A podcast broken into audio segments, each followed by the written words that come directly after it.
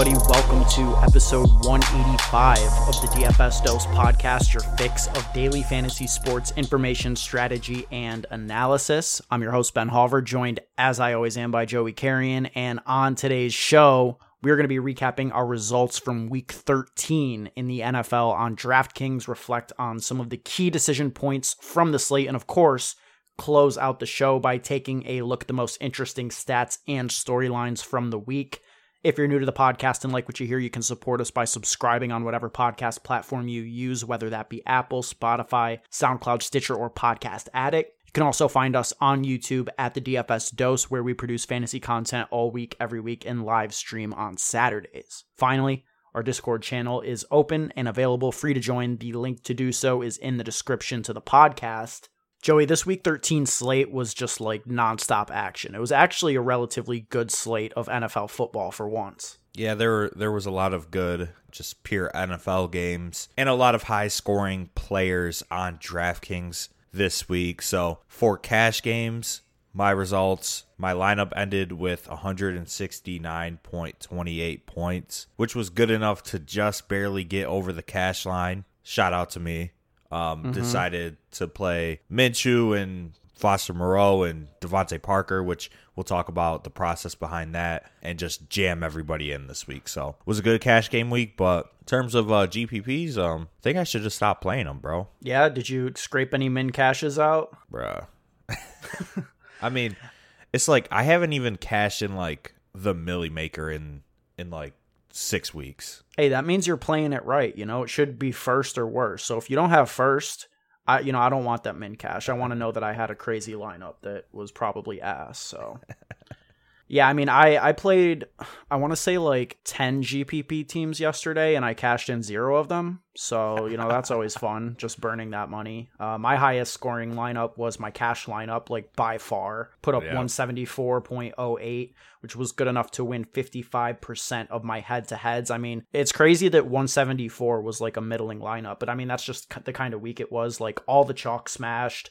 Glad I was able to cash in double ups. It was it was looking dicey there for you know about like halfway through the second set of games when Cooper Kupp had like one catch or something like that. I thought I was chalked, but um, you know, shout out to Kupp. We'll get to that as the show goes on as well. In terms of cash game decision points, I thought there were some really easy spots on this slate, but there was also a lot of optionality. Like with the running back position, there were different ways you could go. You know, once Minshew opened up, I thought that he was a stone cold lock. He only came in at 30% owned in DraftKings cash games, which I, I thought was pretty low for a 4K quarterback in a good spot. Um, you said you played Minshew as well. Mm-hmm. Foster Moreau was a lock in my opinion and just with with the, all the savings that we had, I thought it was the clear cut right move to go jam them in with Cooper Kupp and Jonathan Taylor. Yeah, I was right there with you in terms of process. I was playing Gardner Minshew at the Stone Min against this terrible Jets defense and Foster Moreau at 2700 was obviously a stone lock for cash games. So that left basically one spot that you had to punt, and you played Sony Michel. I played DeVante Parker. I guess that's kind of where I messed up was I probably should have played Sony Michel uh, 100% and I'm just glad that I barely got over the cash line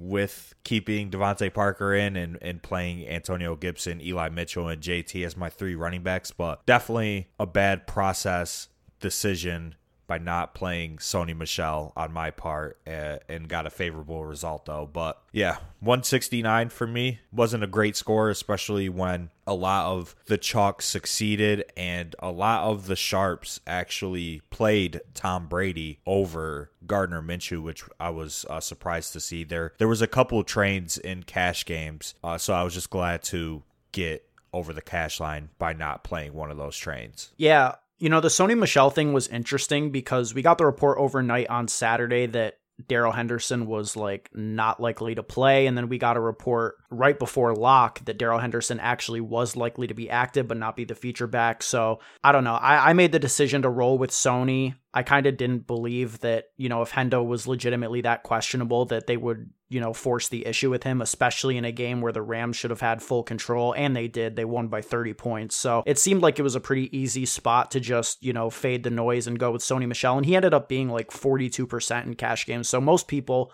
were on that same wavelength of, of thought. I didn't think it was necessarily like a stone cold lock just because of the uncertainty that we had with the Darrell Henderson stuff and because the strength of the position was so good. The trio that you played was the trio that I had in cash all week long with Mitchell, Gibson, and Taylor. I, I personally just didn't feel very comfortable with DeVante Parker as my third punt in this lineup, so I wanted to get off of him. You know, going down from Mitchell to Sony Michel allowed you to get up to a 5K wide receiver instead of DeVante Parker. And I played Brandon Aiyuk, which I mean, you know, really didn't do much for you because Parker outscored Aiyuk. So, like, you know, that's tough, but didn't really uh, anticipate the George Kittle nuclear game and, and, you know, Brandon Aiyuk only having three receptions in a game without Deebo, but all, all the running backs scored. So you basically needed to not play Jamaal Williams and eat that L, and you basically needed to have Kupp and Godwin. And as long as you had that combo of players, you were good this week. Yep. Actually, the train that I was referring to had Jamaal Williams in it, and it scored 187.32. It was a massive train ran by a lot of the well known DFS sharps in, in Wales. It was Tom Brady with Gibson, Jamaal Williams, Sony Michel in the flex, Cooper Kupp, Chris Godwin, Hunter Renfrow, Foster Moreau and Dolphins D. So that lineup ended up being Oh. a train and it ended up scoring pretty much well above every other lineup uh, that was that was ran in cash yesterday. So Interesting. I'm surprised that that that sharps love they're the the the well known DFS guys and, and the sharps and, and touts that make content. They love Jamaal Williams for some reason, especially when you get him at 5400 in in the uh, Lions RB one row with no Swift. Even though I mean- uh, Jamaal Williams isn't good and the Lions suck. Uh, hang on. That's a lot to unpack. The Lions suck. All right, sorry. One in ten. Thank you. Walk off touchdown. Let's go. Amon-Ra St. Brown. I just I had to get that out there. That was so clutch. Man, God. What a game yesterday. Yeah, I mean, I don't know. As far as Jamaal Williams goes though, like I was never playing him in cash. no, like he was a he was a bad play before Sony opened up and the fact that like Sony opened up made it like a hundred times worse in my opinion because like yeah you you couldn't even justify s- the salary savings anymore of getting off of Gibson or Mitchell Well, they to just go played Brady. That's why they played Brady and, and got up to Renfrow, who had a pretty decent game. So I mean, it, it worked out. And they played Dolphins D, which was the best D on the slate. Yeah. So it worked out, and you know the train ended up getting there. Not much else to say about it, to be honest. All right. Well, that about sums up cash games uh, as far as the decision points and why we went the ways that we went. We can get into some interesting stats and storylines, a couple of which come from these cash game core of players. Starting off with Chris Godwin, who had 15 receptions, which set a franchise record for the Bucs, and it was also the most of any player this season. We only get a couple of these monster receiving games or reception games, I should say, you know, a couple times per year from players, and this was Godwin's game. I mean, just unreal. Like, obviously, Brady came out slinging. Like, by the end of the first quarter, he was on pace for like 80 pass attempts. I know we finished with like 50 something, but I mean, God, the fact that Chris Godwin had five receptions in like the first drive, you just knew he was off to the races yesterday. Yeah, Chris Godwin had a massive day. And, you know, we talked about early in the week, like, do you play Chris Godwin or do you play Diontae Johnson for 200 more? And the games happen and they score within 0.3 of each other. So it really didn't matter which one you played. But Chris Godwin ate yesterday, pretty predictable going up against the Falcons. And, you know, to win GPPs this year, all you have to do is play the Bucs, play the Rams, and sail to the money. And play Yeah, Chris coulda- Godwin. who coulda play seen Chris Godwin coming? every single week. Like he's gonna have floor weeks, but this dude's ceiling is as high as any other receivers in the NFL. I think, uh, especially with Tom Brady and the fact that the Bucs just do not want to run the ball for whatever reason. Yeah, except for last week when they wanted to jam Fournette down everybody's throat. but yeah, in general, they, I mean, God, just they, the, the pass rate yesterday was insane. Just watching that game, like you could have onslaughted the Bucs and gotten there. Like Godwin, Evans was so close. He finished with 99 yards, which is, I mean, truly unfortunate for people who played Evans. Godwin at one point had 99 yards and it looked like he got injured. And I, I was like going to cry, but he came back in and racked up like six more catches. I'm like, all right, bet. Let's go. so shout out to Godwin. Just an absolute stud. The Bucs wide receiver one, in my opinion. Yep. Speaking of elite wide receivers, man, Cooper Kupp yesterday became the first player in NFL history to rack up 100 catches and 10 touchdowns in the first 12 games for his team. And there's this debate going around right now, you know, is Cooper Kupp a top 5 wide receiver in the NFL? I think to say that he isn't is just complete blasphemy. He's on a record setting pace. I don't know. The things that Cooper Kupp is doing right now, I, I don't think it's like he's not a system wide receiver. I don't think you could just plug anybody in there and they would be doing what Cooper Kupp is doing right now. I mean, I disagree just because I think that yes, he is having the best season. So if you want to go based off that, then he probably is the best wide receiver in the NFL right now. But how I like to view it is if I'm starting a team today, is he in the top five receivers, right? Like, is he going to be a top five receiver picked? And if you say yes, you're just on drugs. No cap. I mean, he's not. There, there's you, no. You're I not picking the guy. You're not picking the guy who's setting records, setting NFL records in his prime. I am taking and I think these wide receivers are better than Cooper Kupp, more talented than Cooper Kupp. Disregarding their stats this year, you know, some of them have been dealing with injuries. I think Davante Adams, Tyreek Hill, DeAndre Hopkins, Justin Jefferson, Chris Godwin, Ja'Marr Chase, Stefon Diggs, and like three other wide receivers over Cooper Kupp if I'm starting a team. If you're starting a fantasy draft, uh, who's the first one you're taking? He is okay, so he is a top five wide receiver if you're going based off this year's stats. I don't think he's a top five receiver talent. Is a better way to phrase it. Is that better? I guess that's better. Yeah, I mean, I can't, I, I can't like argue that because I'm not sitting there watching tape. Like, yeah, like Ja'Marr Chase is probably more talented. Justin Jefferson is definitely more talented. Like, you're Dev- you, like Davante Adams is definitely more talented. like, if you're a like, GM, you're you're taking those guys above Cooper Kupp ten out of ten. And like if you put Chris Godwin in that role, if you put Keenan Allen in that role, you're telling me that they aren't doing the same as Cooper Kupp? I don't know, man. They are. Obviously, a lot of it has to do with coach, with scheme. And obviously he's in the like he's with one of the best coaches in the NFL in one of the best schemes. And obviously it's great to to scheme up Cooper Kupp being wide open half the time. Like you can't fault Cooper Kupp for that, but I don't think he's a top 10 receiver in ta- in terms of talent. And, and just in terms of talent, I think he is the fourth most talented wide receiver in his own division. I'm I'm trying to like rack my head around that statement. D Hop, DK, and Deebo, I think, are all more talented than Cooper Kupp. And I'd rather have them right now if I'm starting a team. Let's move on, man. I don't even know what to say to that. You know, it's always going to be a tough week for us on DraftKings when one of these tight ends decides to go fully nuclear, especially the high price guys like George Kittle did yesterday, ended up being the highest scoring player on one of the highest scoring slates of the season. Kittle went 9 for 181 and 2 on 12 targets, put up 42 points on DraftKings. And for me, man, like when that happens, I just know that I'm not winning any tournaments that week because there's, I probably pay up at tight end in tournaments like twice per year. And this was not one of those weeks, especially with all the value we had. Yeah, I mean, double tight end won the Millie. So it's like, It did. you know, we're not winning the Millie on a week where you got to play two tight ends. And George Kittle, obviously great player. Like we know his ceiling, and he does have these eruption games in his range of outcomes, but it's only what once or twice a year where those happen. So just unfortunate that it happened this week.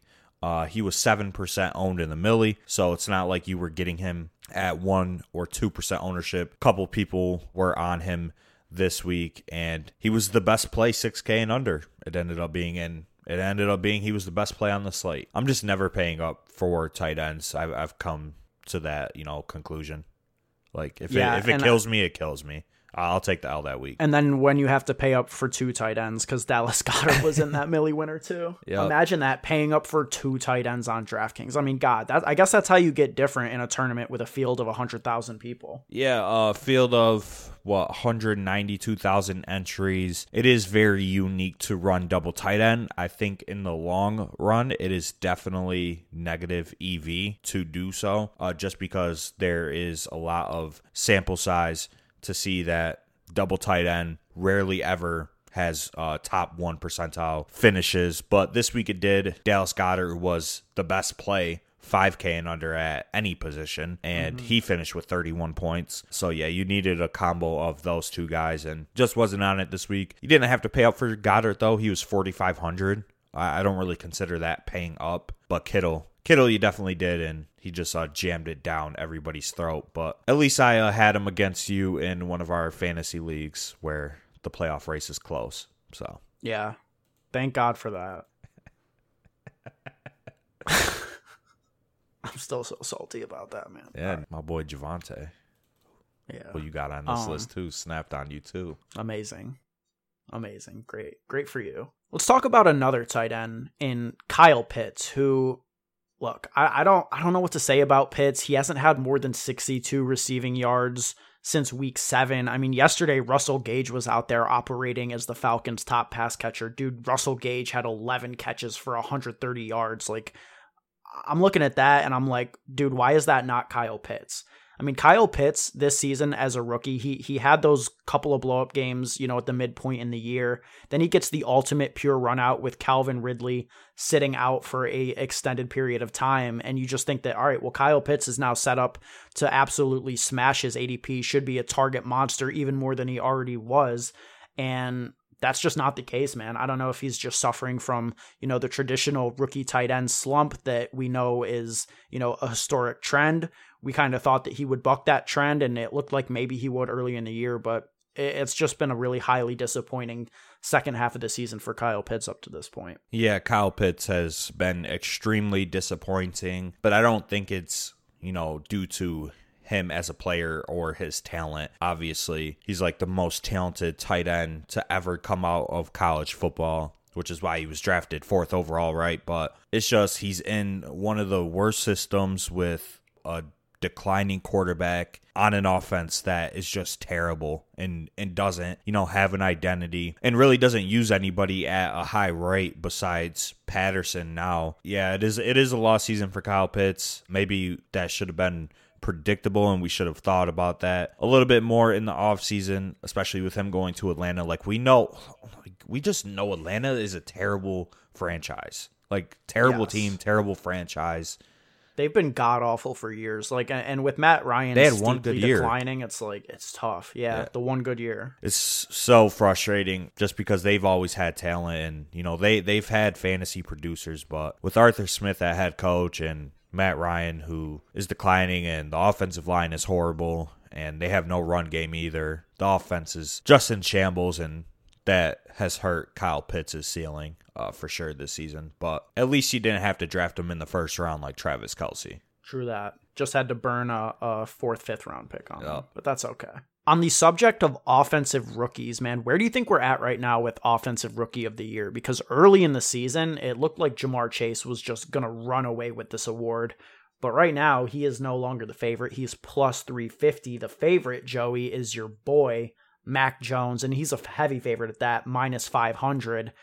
And I think, I mean, we're recording this on Monday afternoon before the Bills Patriots game, but this this award could be decided tonight. You know, if Mac Jones goes into Buffalo and comes out with the dub, I, I think offensive rookie of the year is locked up at that point. Yeah, I, I agree no bias either. It's going to be hard for the NFL to give the award to a wide receiver or running back over Mac Jones, especially if the Patriots make the playoffs in his rookie year and he's been the best rookie quarterback by far this season. So he is a heavy favorite right now. It, it, definitely is the smart bet. I think the only player who has a chance if they turn it up to end the season is Ja'Marr Chase, but he's been in a slump, dropped a wide open touchdown yesterday, which was definitely very tilting. Uh, that no, ended up resulting. That was Max Payne. That was yep. That ended up resulting in an interception. So shout out to Ja'Marr Chase, but it's looking very grim for all of these other rookies in terms of offensive rookie of the year. And the Patriots are the number one seed in the NFL right now. If they go into Buffalo and get a state a statement W in this divisional game, I, I think it'd be hard for Mac Jones to not win it. So, but it's not worth betting on at minus five hundred. Yeah, and I mean I agree that Ja'Marr Chase is the only one. Who, I mean he could turn up. He had a good enough start that his stats are going to look really good at the end of the season. The Bengals could go to the playoffs, and you know I mean he definitely has had a rough month, but he could turn up towards the end of the year. And, you know, if they make a playoff run, it'll be interesting to see that. So at plus 350, I guess it's a decent bet. It's probably not a bet I would make. The only other player that's like remotely interesting is Jaylen Waddle at like plus 10,000, who's really been coming on, and his stats are going to be incredible at the end of the year. He's on pace for well over 100 catches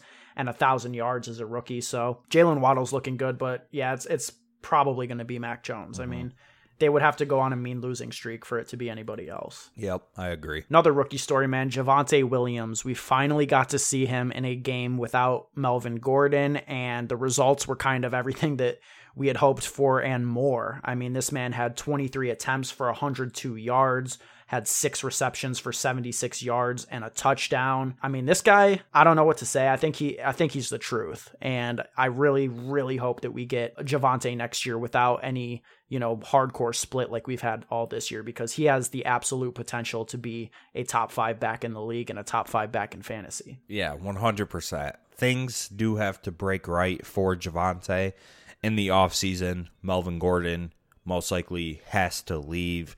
Uh, I think they have to move on from Teddy and get a quarterback, which I think Aaron Rodgers would be perfect for the Broncos at this point. Uh, we know Rodgers is most likely done in Green Bay after this season, barring you know some unexpected change in thought from him. So if the Broncos can get Rodgers, if they get rid of Melvin Gordon, which I think is more likely, uh, them getting rid of Melvin Gordon, Javonte Williams I think has the upside to be, you know, a first round pick come 2022 uh, mm-hmm. when we're when we're drafting. And he looked really good, man. Like he looks like a stud. I, I definitely think he is, you know, like a top five dynasty running back for sure. And I think he's better than Najee Harris too. Oh yeah. It's hard to judge Najee right now just because the offensive situation is so bad. But yeah, I mean, not that it's great in Denver and Javonte's yeah. still lighting it up. So yeah, Javonte Javonte is a serious baller. So I think I think we'll be talking about him for years to come. Let me ask you this, man. Is it about to happen again with David Montgomery? Is it is it Demont December? Because this happened last year where he just went on this historic stretch down the season. You know, in the offseason, we talked about it being really matchup driven, but it looks like he's got some solid matchups to close out the season. What he did yesterday was great 21 for 90 and one on the ground, added eight catches for 51 yards. And that's kind of the thing that he hasn't been doing for the entire year is being, you know, a monster in the passing game, catch, getting all that uh, reception volume like he did last year. But if he's going to be doing this down the stretch, middling matchup against Green Bay next week, but for the fantasy playoffs, he gets Minnesota, Seattle, and the Giants. Like Demont is like headed towards the path of being a league winner for the second straight season. Yeah, David Montgomery is definitely a league winner this year for sure. Great matchup coming up. The Bears have shown no incline to use Khalil Herbert, who looked really good and really explosive when David Montgomery was out with injury. They just made they just made him a bench warmer now. Like mm-hmm. he, he comes in a little bit, but he doesn't touch the ball much, not enough to affect David Montgomery at all.